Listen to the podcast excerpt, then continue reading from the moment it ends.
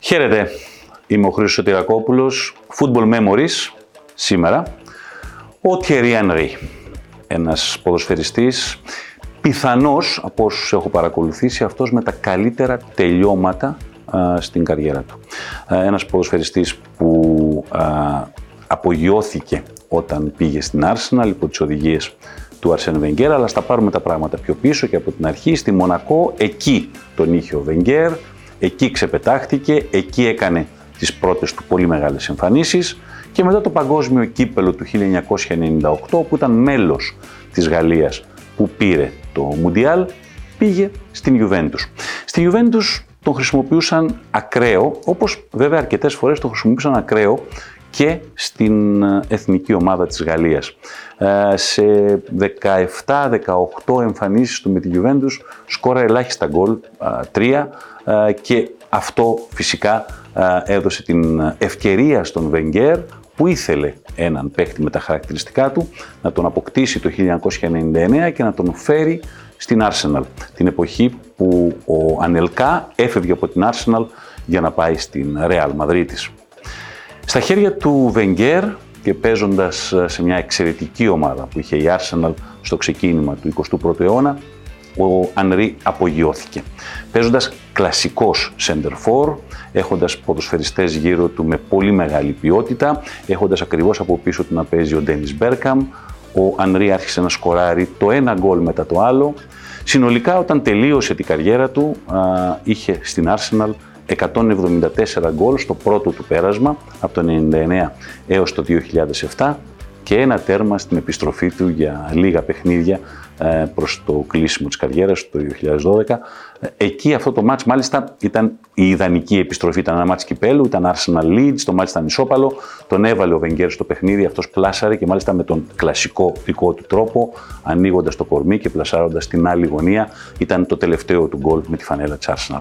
Συνολικά αυτά τα 175 γκολ τον φέρνουν μπροστά από τον Ian Wright, τον ε, επικό σεντερφόρ που είχε η Arsenal στη δεκαετία του 90 και είναι ο πρώτος σκόρερ για την Arsenal στην ιστορία της. Συνολικά στη καριέρα του, μετά την Arsenal μετακινήθηκε στην Παρσελώνα. Στην Παρσελώνα μπόλεσε με τις οδηγίες του Pep Guardiola να πάρει και το Champions League, ήταν κάτι που του έλειπε. Έτσι λοιπόν ολοκλήρωσε την καριέρα του κατακτώντας πάρα πάρα πολλούς τίτλους.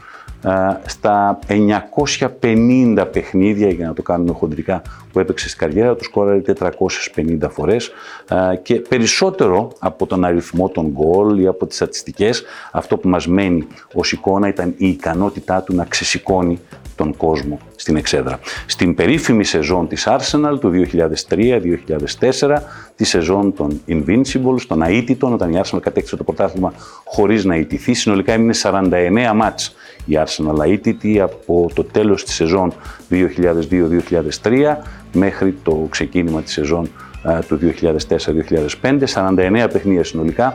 Ο Ανρί ήταν ένας από τους βασικούς πυλώνες εκείνης της πολύ σπουδαίας ομάδας. Στη σεζόν του πρωταθλήματος, το 2003-2004, σκόραρε στο πρωτάθλημα 30 φορές, συνολικά μέσα στη σεζόν 38 φορές και βοήθησε την Arsenal να γράψει ιστορία. Το 2005-2006, στην τελευταία σεζόν της Arsenal στο παλιό της γήπεδο, το Highbury, ήταν επίσης πολύ καθοριστικός σε όλα τα μεγάλα μάτια τα ευρωπαϊκά για να βοηθήσει την Arsenal να παίξει για πρώτη και μοναδική μέχρι σήμερα φορά στον τελικό του UEFA Champions League, έναν τελικό που τελικά τον έχασε με 2-1 απέναντι στην Μπαρτσελώνα στο Παρίσι. Ο Thierry Henry, όπως και αν το δει κανείς, είναι ένας πολύ σπουδαίος επιθετικός. Το λένε οι αριθμοί, μπορεί να μην πήρε ποτέ τη χρυσή μπάλα, δύο φορές τερμάτισε δεύτερος, πήρε τρεις φορές τον τίτλο του καλύτερου παίκτη στο αγγλικό πρωτάθλημα. Μπορεί να μην έχει κάποιες από τις λεγόμενες διακρίσεις να συνοδεύουν την παρουσία του. Το ξεχωριστό για αυτόν είναι, εκτός του ότι υπήρξε ένας παγκόσμιος πρωταθλητής και ένας νικητής του Champions League και πρωταθλητής αίτητος με την Arsenal, η όλη εικόνα του. Λίγο να δει κάποιος τα στιγμιότυπα από τα τέρματα τα οποία πέτυχε, θα καταλάβει για πόσο σπουδαίο επιθετικό μιλάμε. Ο α, πατέρας του πάντα έλεγε ότι ο Ανρί προσπαθούσε βλέποντας τα παιχνίδια του Μάρκο Φανμπάστεν να κάνει τα τελειώματα που έκανε ο πολύ σπουδαίος Ολλανδός που δυστυχώς τον χάσαμε πολύ γρήγορα από τα γήπεδα λόγω τραυματισμών. Ο Ανρί λοιπόν έχω την εντύπωση ότι πήρε πολλά στοιχεία στο παιχνίδι του από τον Φαν Μπάστεν, πρόσθεσε όμως τη δικιά του ταχύτητα και ικανότητα, την εναλλαγή, μπορούσε να φέρνει την μπάλα από το δεξί πόδι στο αριστερό πάρα πάρα πολύ εύκολα και κυρίως, θα το ξαναπώ, όπως τα ανέφερα στην αρχή της κουβέντας που κάνουμε, τα τελειώματα. Ειδικά στα πλασέ ήταν κάτι το απίστευτο και νομίζω ότι από όλους τους τωρινούς ποδοσφαιριστές ε, σχεδόν κανείς δεν έχει πλησιάσει αυτή την αρτιότητα στο πλασέ του Thierry Henry.